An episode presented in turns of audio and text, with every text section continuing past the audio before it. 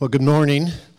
My name is Bob Yoder. I was recently added to the scripture reading team, and so it's my privilege to read for you uh, from the scriptures this morning. The reading is found in Colossians 1, verses 13 through 23.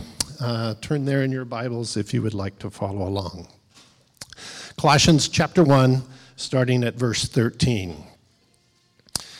He who has delivered us from the domain of darkness and transferred us to the kingdom of his beloved Son, in whom we have redemption, the forgiveness of sins. He is the image of the invisible God, the firstborn of all creation.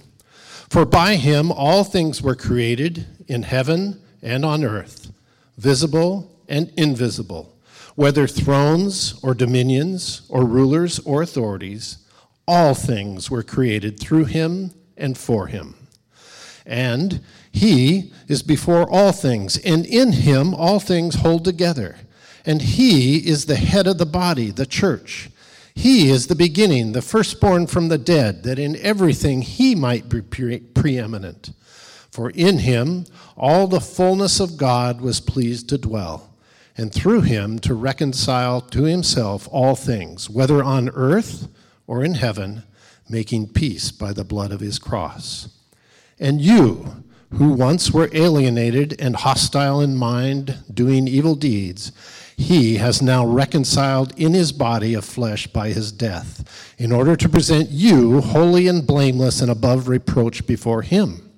If indeed you continue in the faith, stable and steadfast, not shifting from the hope of the gospel that you heard, which has been proclaimed in all creation under heaven, and of which I, Paul, became a minister.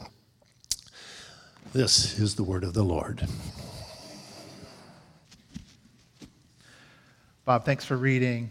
It's always nice to add somebody to our, um, our list. If that's something you're interested in doing, uh, would be want to partake and be a part of that ministry, talk to David uh, Buving, our worship pastor, who uh, will get you set up. And glad to hear another voice up here today. Well, as you heard that passage, we have an absolutely incredible passage to walk through today. Uh, I probably won't do it full justice uh, in today's message. We'll return to it sometime in the future when we go through the book of Colossians as a church. But wow, what a passage we have!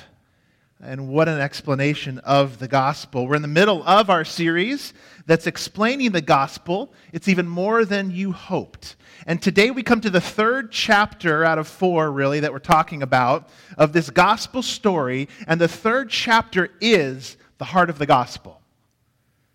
This week we answer the question what will make things right in this world by looking at Jesus Christ, at his life, at his death, at his resurrection, and the reconciliation he brings not only to just humanity, but to the entire cosmos.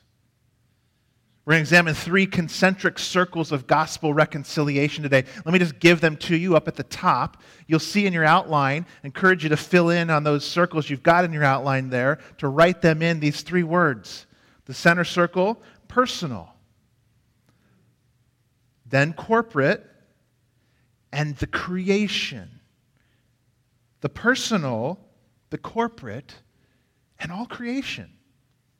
We're going to look at the impact of the gospel reconciliation on three circles. Imagine like a giant rock. Many of you have taken giant rocks, you know, taken them at our, our local rivers and tossed them from the shore out into the center, and they hit and make an impact. And there's these, this ripple effect out from the center rock that's been thrown in. The gospel, too, has ripple implications and effects from the center. The first is the personal reconciliation you see in the center is the heart of the gospel as Jesus Christ saves personal sinners on the cross by his death and by his resurrection. And actually, circle two and three don't really make any sense without number one. They don't even make sense, and they're actually not even possible without number one, apart from number one. The second circle is the corporate. We are not just reconciled to be an individual Christian, but towards a towards something, towards the body of Christ, reconciled to each other corporately. And the third circle out from the center is the creation. You could actually write there cosmos as well, if you wanted. This gets at our missional, our great commission posture as we're called to go out and make disciples, go out and incarnationally body, live out the implications of the gospel. But it also reflects the cosmic nature of Jesus' redemption over sin, over death, redeeming creation, and bringing a kingdom as the ruling and reigning king over the cosmos. It's the big story of the Bible, too, that we've been talking about so much in this series. So let's look more specifically now at each of these three circles. But, real first, a quick recap of the four chapters. Remember, we're attempting to weave together the two gospel views. The one is the street view down low, where we view things on a kind of day to day, down to earth, detailed view. And in that view, our chapters are God, man, Christ response. We're on chapter 3, Christ, today.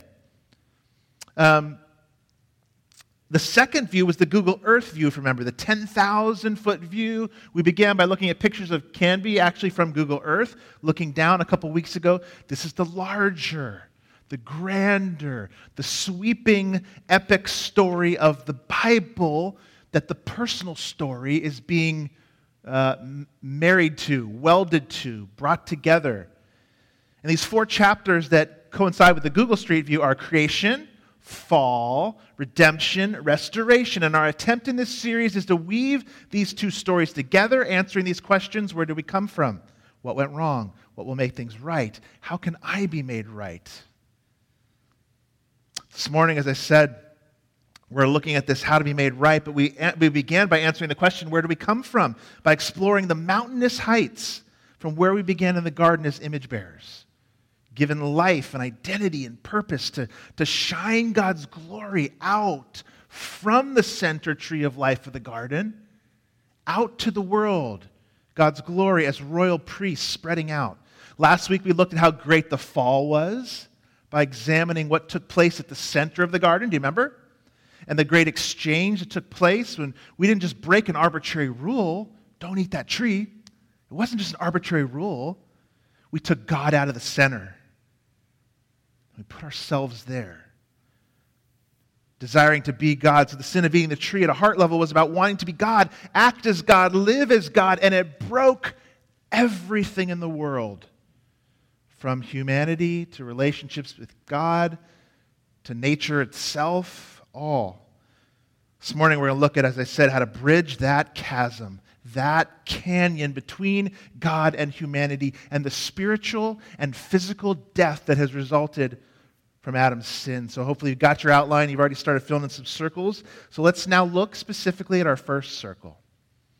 We are personally reconciled to God by Jesus's, I'll give you lots of time to write these, substitutionary, atoning, sacrificial death on the cross. Say that 10 times fast. but each of those fill in words as you write them down is absolutely crucial for understanding the gospel this morning. Personally reconciled, so the center circle now, to God by Jesus substitutionary, atoning, sacrificial death on the cross.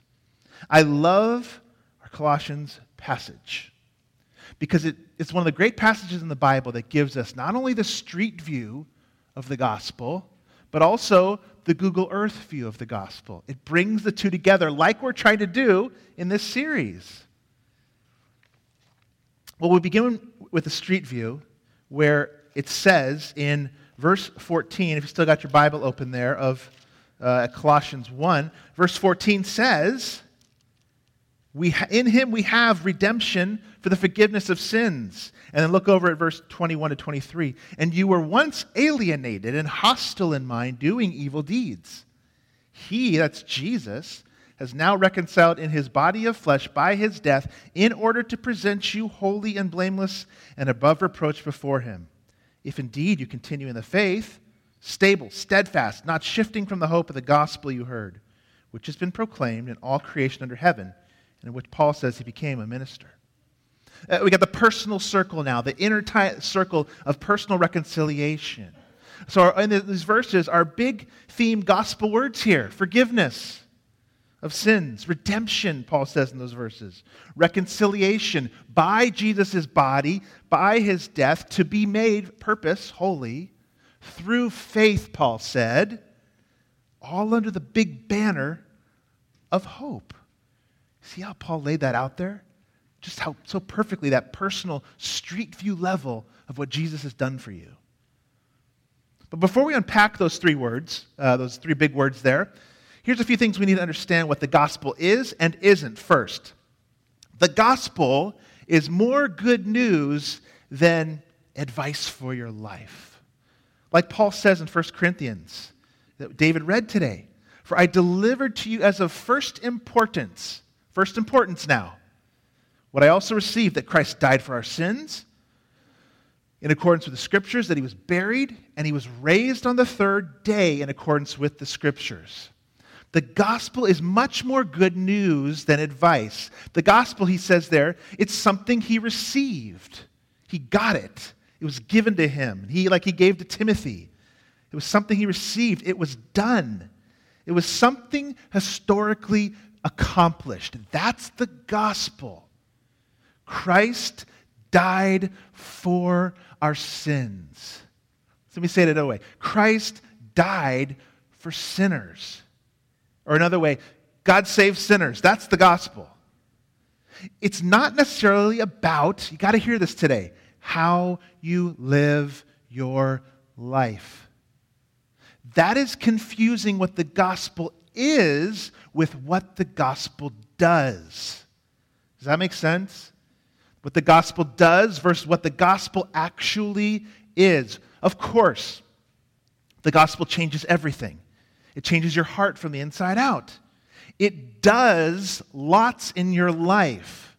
The gospel should change how we love others how we parent, how we use our money, how we use our time. It should change how we respond to poverty or oppression in our neighborhoods. It should change how we forgive, it should change how we serve.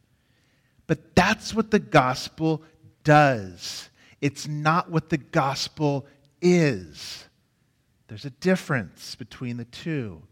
It's the good news of an accomplished event. That's the gospel now. It's like a herald who returns from war. Think back now to those great movies, Lord of the Rings, or any medieval type movie, or Braveheart, those movies where there's kings and they send their troops out to battle. And imagine the herald comes running back from the battle line. He comes running into the castle, and the king says, What news of the battlefield, young page? Right? And he, what if he said, I mean, yeah, it's going pretty well, I guess. Like we're trying our best, and uh, sometimes it's working out, and you know, other times it's not. I mean, you should have seen Theodore. He was doing pretty good out there. Uh, he was doing good. I mean, what did the king say? Off with his head. You know, get this guy out of here.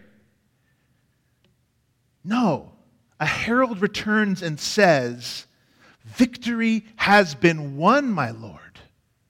It's won, it's finished, it's completed, it's done. The enemy has been defeated, he is slain on the battlefield. We are victorious in the gospel. It's something that is, it's been done, it's been accomplished.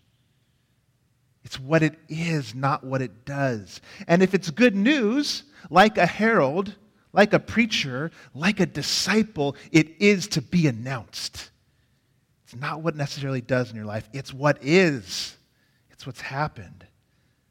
The result is what it does. So let's unpack. Personally reconciled to God by Jesus' substitutionary, atoning, sacrificial death.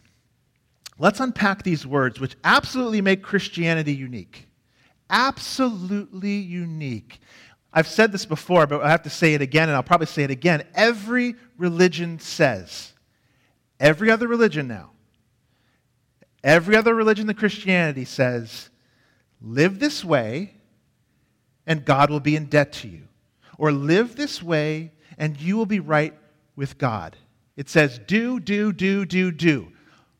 Only the gospel says, done, done, done. It's what is. It's what is. The gospel says you've been made right with God. The heralds proclaimed it. Victory is done. You've been right with God at Jesus and the cross. It's done, done, done. So now, live this way in light of that. Do you see the difference? Christianity is absolutely unique in the world, and I think that speaks to its validity and truth.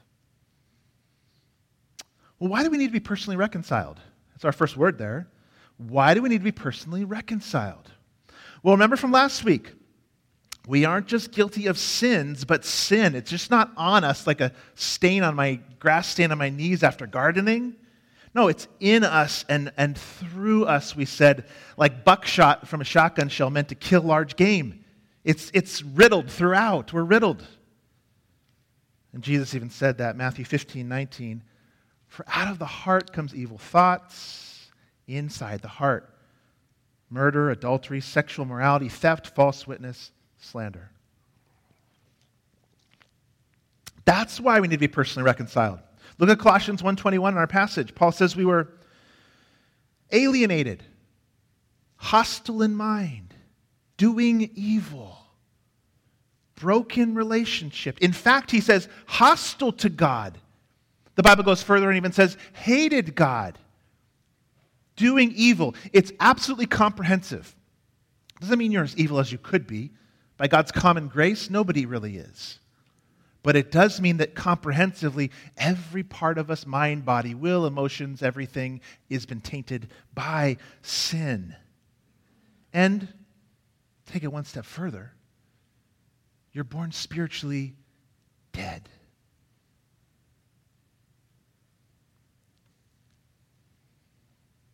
That's pretty comprehensive. And one thing we know about God is his character.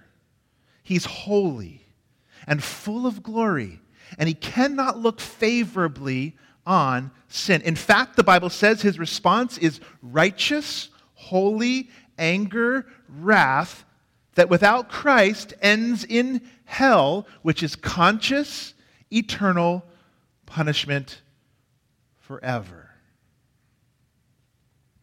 So we must punish sin.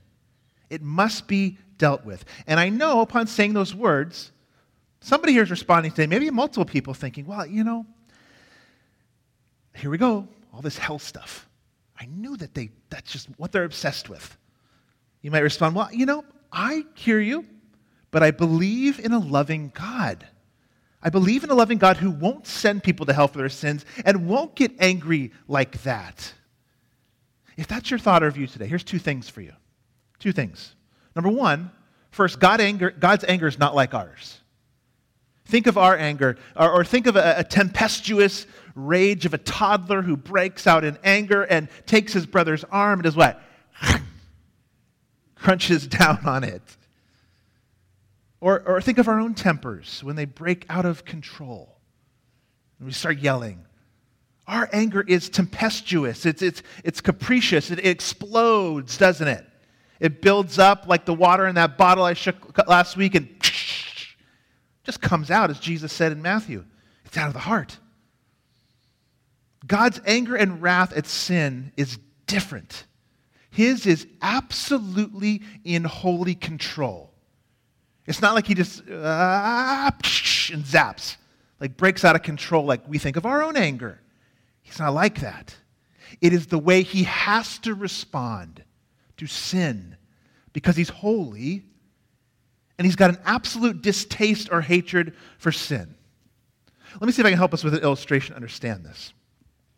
Um, I was recently at Pastor David's house, and uh, I, I, guess a little uh, preface here. I mean, no offense to anybody who's from Dutch background in the room, meaning anybody with the last name that starts with a B that's not Burnham, so Buving. Um, I really don't. Uh, but I was at Pastor David's house um, a week or two ago, and he had something really interesting on his table. Uh, some interesting looking candy on his table. And it looked like it looked like black licorice, and it was covered in, in sugar. And so I asked David about it, and he said, "Yeah, it's, it's our favorite Dutch candy. It's called uh, Dubbelzoet. They say that right? A Dutch favorite. It's like a, a black licorice candy. I think you kind of said it's an acquired taste, you know. And now I proceeded to proudly proudly take a piece. I like new flavors. I like black licorice. And I, I thought, well, I'll try some. And it was a big piece, like that big. So I, put the, I just popped the whole thing in. Well, imagine my surprise when I put the candy in my mouth and found out that uh, double doesn't mean double sugar, but double salt. I ran to the kitchen trash to my embarrassment and spit it out right in front of everybody who was there. Like I said, no offense to David and his family, but it was a, a, a taste I wasn't expecting. It was actually at that moment offensive to me. And I had to spit it out. I could not handle it. Sin is way more distasteful to God than any shocking flavor you've ever had that was, sorry guys, repulsive to me in that moment. He must spew it out. He can't have anything positively now to do with it. That's the kind of anger, distaste, opposition to sin. And because the wrong has been done to, against him, it must be taken care of. So, secondly, now, if that was your view, ah, I don't, a loving God, I don't think he would really be angry at sin or punish it. Second, here, would God be loving actually if he just excused sin? Think about that. Those who say, well, I believe in a loving God. And if, if you can actually take these ideas to somebody who is saying, well, I don't believe in all that stuff. Would God actually be loving if he just excused sin? Can you imagine if he just kind of looked at us, you know, some of the things we've done or some of the, the worst things that have been done in this world, and he's kind of tussled us on the head and said, ah, buddy, kicked us on the pants as we walked by and said, don't worry about it. Don't worry about it. You know, don't even worry about it. Can you imagine that? Think of all the things done in this world, the horrific events of the 20th century, even. The 100 years of the 20th century. And, and if he looked at all those wrongs and just dismissed it, holding no one or nobody or anything or any group accountable for anything, is that loving? Would that be a loving God, actually? Or imagine this let's say there was a convicted murderer standing before the judge, and upon hearing his sentence, which was life in prison, he said, But, judge, I'm really sorry. And the judge said, All right, sentence done away with. You're all good. You know, step out of this courtroom. You're all good.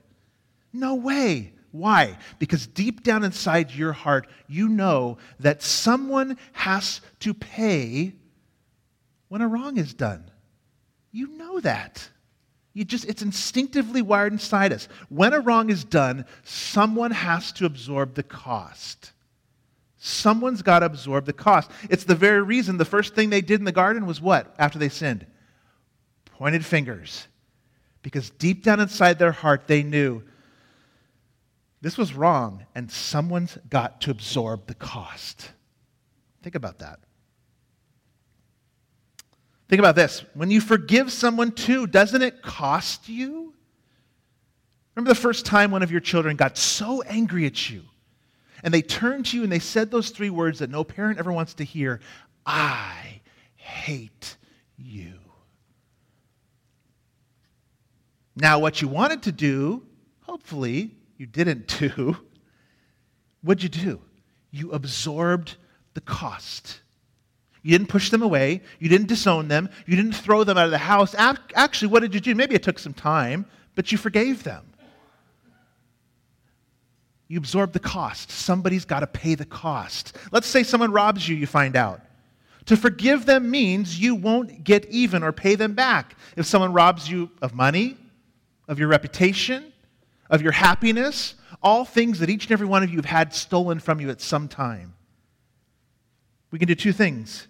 We can either forgive them by absorbing the cost, or we can make them pay back. You know it when a wrong is done, someone's got to pay the cost. It's going to either be the forgiver or the person who did the wrong. So, what if the person we've wronged is the eternal, cosmic judge of the earth? What do we do? We need a substitute. Substitutionary. We need a substitute. We need someone to pay, someone to atone, is the word. Someone has to absorb the cost, and Jesus does that by giving his life. Because think about it.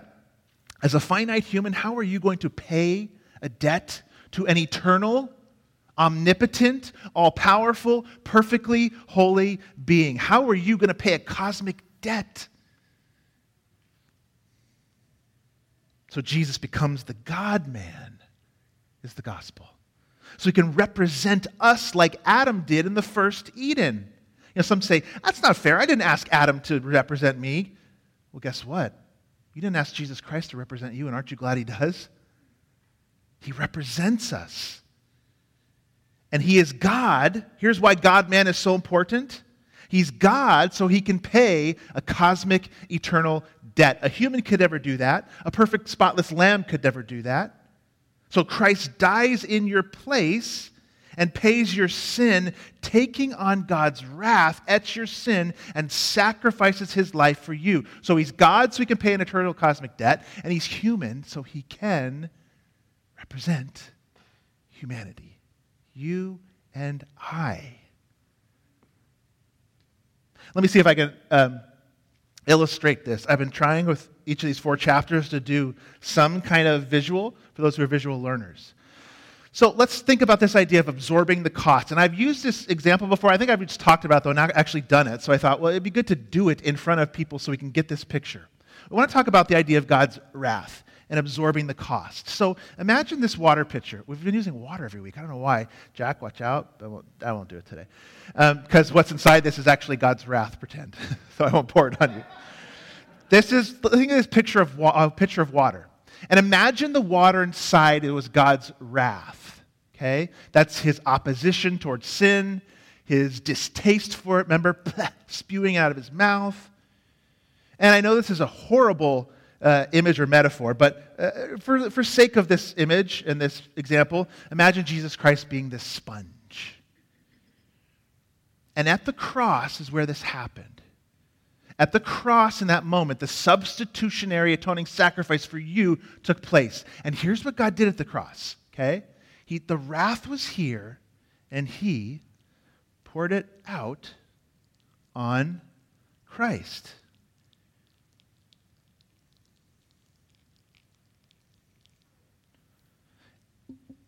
So that the sponge absorbed the wrath. The sponge absorbed it. Christ absorbed what you and I deserved. That is the gospel. Something done, something that is. You give him your sin, he pays. He gives you his righteousness. That is the gospel. Colossians 1:20 in our passage, look down at it, says he makes peace between God and humanity by the blood of his cross. That's how things get put right. That's the answer to the question. That is how Eden 2.0 begins. Remember the big story? That's how things begin to be restored. That's how the center is being repaired. God has asserted his kingly rule and has opened a way for new subjects to come back in. That's the gospel. And he did it at the cross. Take a look at a few verses. Here's another place where it's explained so beautifully by Paul. For all have sinned and fall short of the glory of God. What's the problem? There it is. But, but, that's the best word in the Bible, you can be justified by his grace as a gift through redemption, right? Atonement, paying, sacrifice. That is in Christ Jesus, who God put forward as a propitiation by his blood. This is the best image I've ever thought of as the word propitiation or heard an absorbing of wrath. To be received by faith, that's how it's made your own this was to show, this is so important. Look at this God's righteousness. Because in his divine forbearance, he's passed over former sins. That's Old Testament before the cross. It was to show his righteousness, his holiness at the present time, so that he might be just and the justifier of the one who has faith in Jesus. What does that mean? How, can, how does he remain just? If he just tussled us on the head and kicked us in the pants and said, Don't worry about sin, he would be an unjust God. So he's got to stay just, all right? But there's this big chasm between humanity and I ever since the Garden of Eden. So, how do I become the justifier and bring them back and make them righteous? I do it in the center at the cross. So, at the cross, justice and righteousness, peace. The severity of God and the tender mercy of God kiss. Both. And he gets to stay true to his character and be just and the justifier. So, there's our first circle good news that was lost in Eden has been restored. So the place as royal priest that we lost has been given back to us through Christ. A new kingdom is breaking in and restoring things. Back to our concentric circles. We'll go quicker on the, the second and third. Remember, I said second and third don't make sense without the first. We took the longest on it. Once you find reconciliation there personally, what happens second? You find re- reconciliation with all God's people, the corporate circle. Let's take a look at it.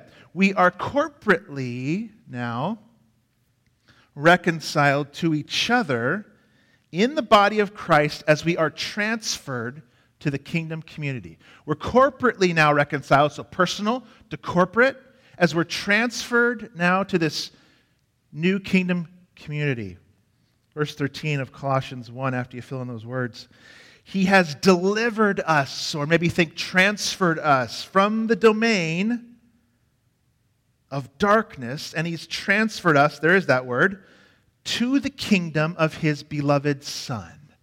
So, not only personally have you been saved, something's happened on a larger level now, the second circle, to you. When we come to know Christ, it is by the Holy Spirit giving us a new heart. We call it born again. Jesus calls it that, regenerate through repentance and faith that loves God and trusts Jesus. But as that takes place, you are actually transferred from or to a new kingdom, from one to another. As our heart becomes the place where Jesus reigns now as the true king, you are transferred to a new kingdom, Paul writes in verse 13. We're new citizens. So it's not just personal, it's larger. New citizens of a new kingdom. And the new citizens are called the church, the local church. That's why we call it the, the gospel outpost, uh, the expression of that new kingdom, the expression of Eden 2.0.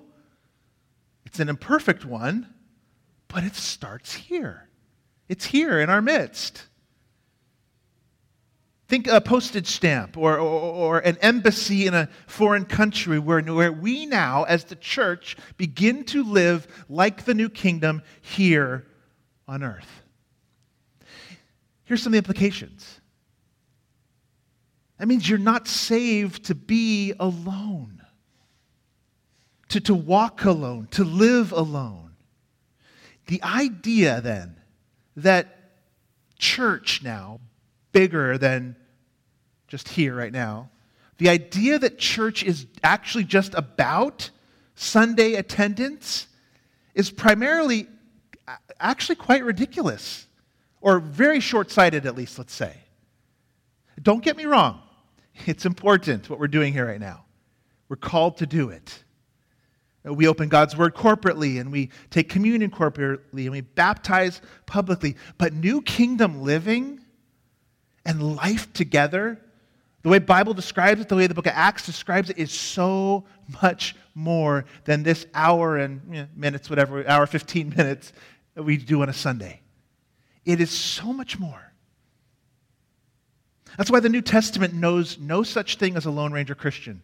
It's just not even, it wouldn't even be on Paul and Peter and the apostles' radar. A Lone Ranger Christian detached from a local church setting does not exist in the New Testament. It just wouldn't even been in their mind. To be a Christian is to be in the body. That's what that means. It's not just church attendance, which means we need to be eating meals together. Coming out of this COVID junk, eating meals together, studying the word in small contexts together, calling each other for help, letting people into your struggles like the Tysons did this morning when they texted Jack and I and said, Pray for us. Pray in church for us they even said. Praying and caring for each other. Now imagine for a minute how many immigrants come into our country year after year. Think about how what a strange experience that must be like for them. Have you ever traveled to a foreign country and gone abroad, and you just know that uh, you know, you, you know you're going to say something wrong, or do something wrong, or eat the wrong thing, or spit out the wrong piece of candy. You just you know you're going to do it. Now imagine if we just like thought of the church that way and thought, well, I'm going to become a Christian, but I'm not going to immerse myself in the culture and the people and the kingdom and the group. Like, of course, if you're new to church, it's going to feel weird, right? Of course, if you become a new Christian, it's going to be weird. You're entering and transferring from one kingdom to another. And just like an immigrant to a nation, a lot of times wants to learn, well, let me figure out how to like at least survive and like fit in a little bit and kind of know what the lay of the land is like. That's why we need each other common gospel language, common gospel culture.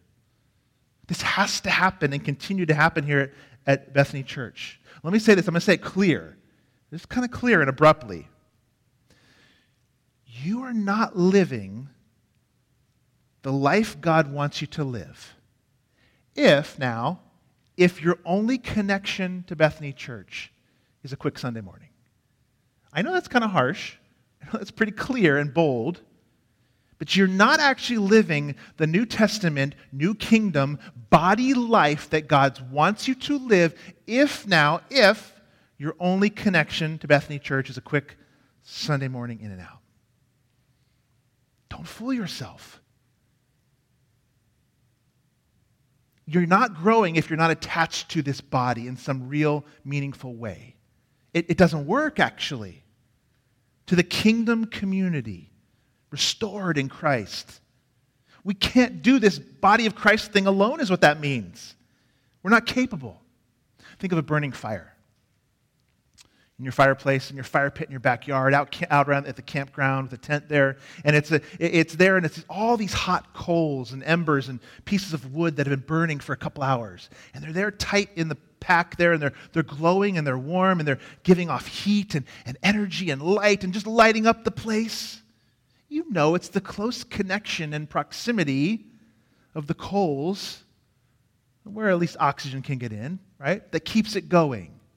What happens to a coal that falls off the fire? Kind of stumbles off to the side as the wood breaks down, you know, as it does in your fireplace. Apart from the others, it can't share the heat. It can't give the heat. It can't receive the heat. And apart from the loss of protection of the whole, what happens? It fades it burns out and actually disappears. And in a few short minutes, you can't see it anymore, even. That's a picture of life in the church and what happens when you think you can live without Christian community. You fade away, you cool off. It's not possible. If you knew this to be true, I mean, wouldn't you take advantage of I mean, every resource your local church offered within reason to stay close to the burning logs? And if you aren't, ask yourself the question why not? Why not? That's why our elders in this church call us to close proximity and covenant membership in life groups, in Sunday adult seminars, in men and women's groups, but I can't tell you how few people actually take advantage of those. It's small compared to the whole. This is discipleship. This is life together.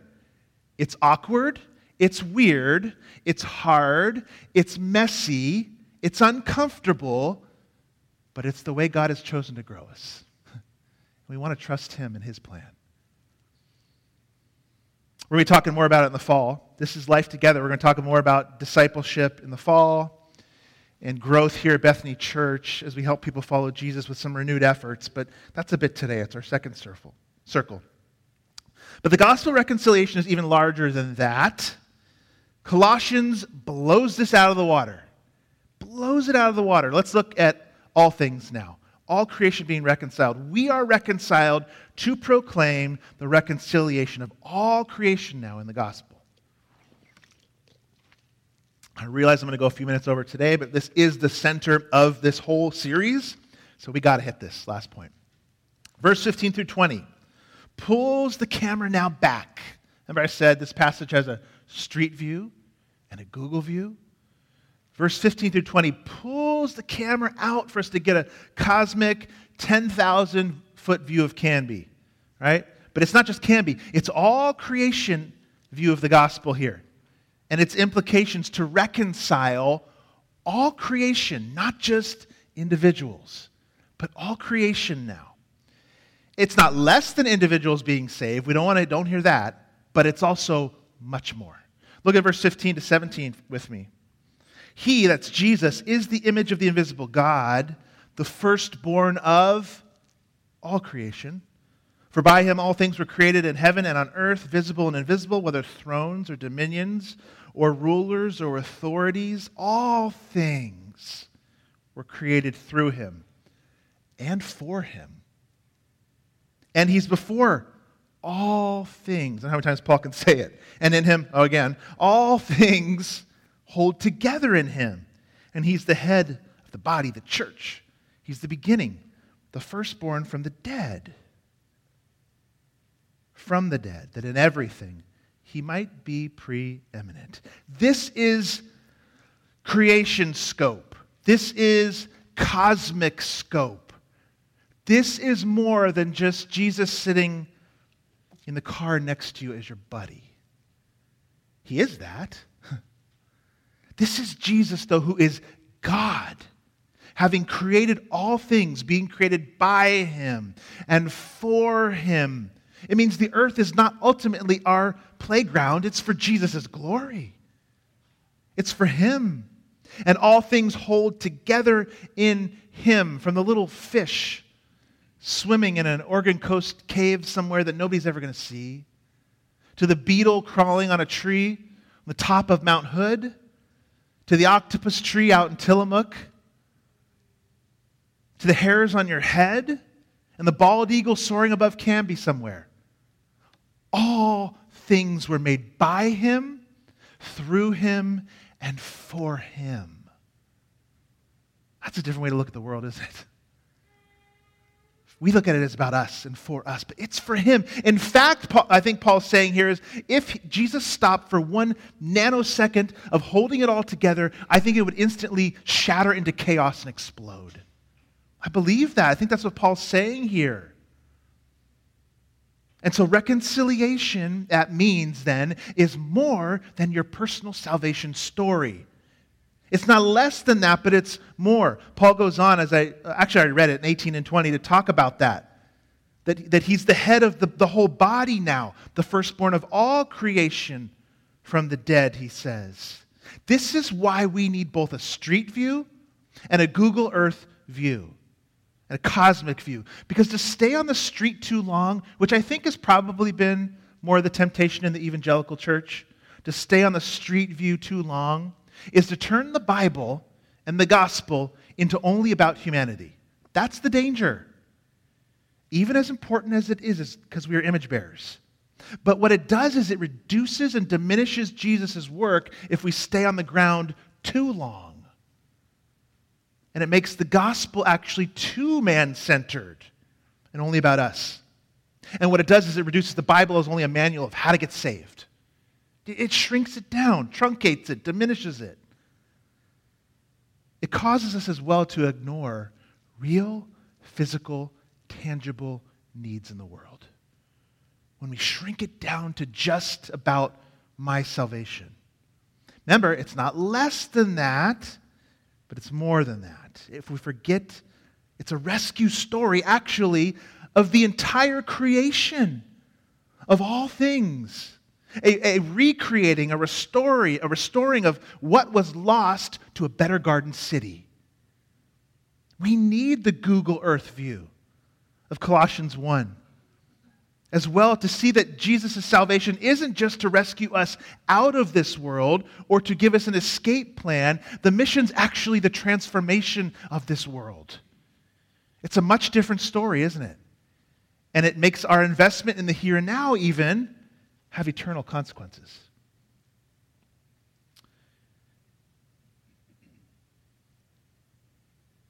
We need the Google Earth view, as I said. It's cosmic. Creation groans, even, Paul says in Romans 8, and says it too will be reconciled, redeemed, and transformed to reconcile all things. Doesn't mean you can be reconciled apart from Christ. It doesn't mean apart from personal faith in Christ you can be reconciled. You can't. But it's all things through the blood of the cross.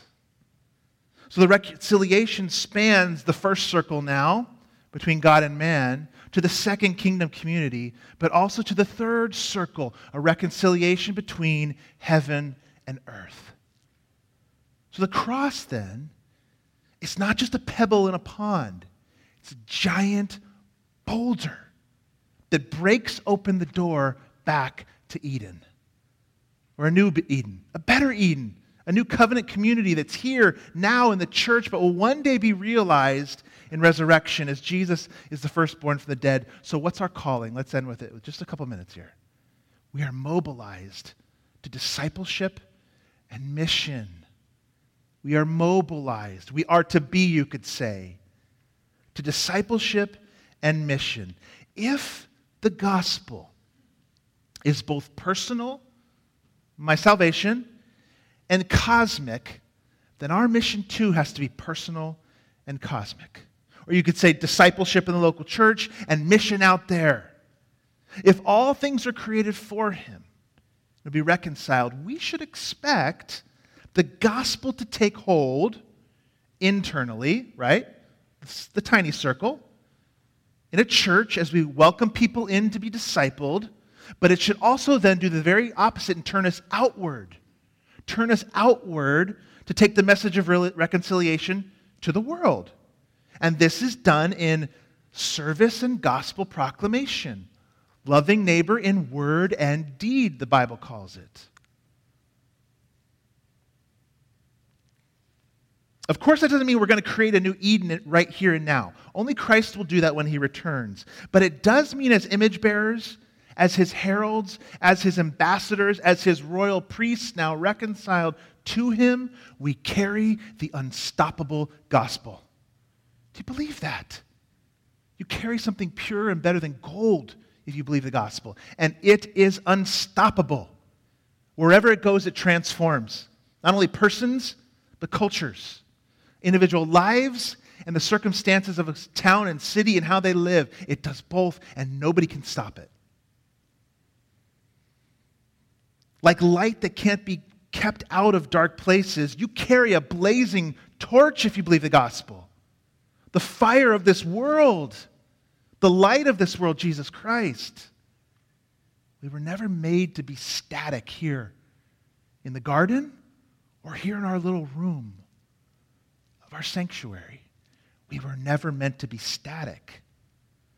The garden creation mandate to Adam remains. What was it? Be fruitful, multiply, fill the earth, subdue it. Do you see how this should impact our witness in the world? It's so much larger than just my personal salvation story. We've got to be concerned with Christians in both the spiritual and the physical needs of people because God's redeeming both. And God was body and soul spirit as Jesus came and took on a body. We are too. The material world matters for Jesus too, it means. We forget that if we only take it down to just the spiritual. He also died to redeem creation, to reconcile it. We're going to take it down a bit more practical next week, but the very least it means this. Quote from this guy, Vinoth Ramachandra. Talk about all nations. He's a Sri Lankan uh, evangelist pastor. So, our salvation, he says, lies not in escape from this world, but in the transformation of this world. You will not find hope for the world in any religious systems or philosophies of humankind. The biblical vision is unique. That's why when some say there is salvation in other faiths, I ask them, well, what salvation are you talking about? No faith holds out a promise of eternal salvation for the world the way the cross and resurrection of Jesus do. There is not a place on the planet where the gospel cannot go and reconcile things. That's what today's about. The personal, the cosmic, or excuse me, the church, the corporate, and the cosmic. Let's pray.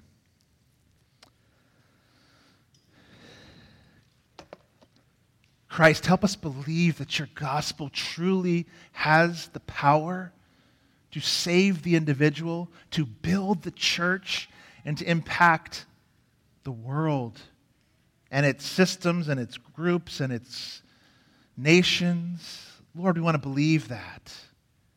All under the banner of hope because of the resurrection of Jesus Christ. So, Lord, show us at Bethany Church, even in this coming year, summer into fall, what that looks like for us. And encourage us to realize we take with us the unstoppable gospel wherever we go and we walk out of these walls. It's in Christ's name we pray. Amen.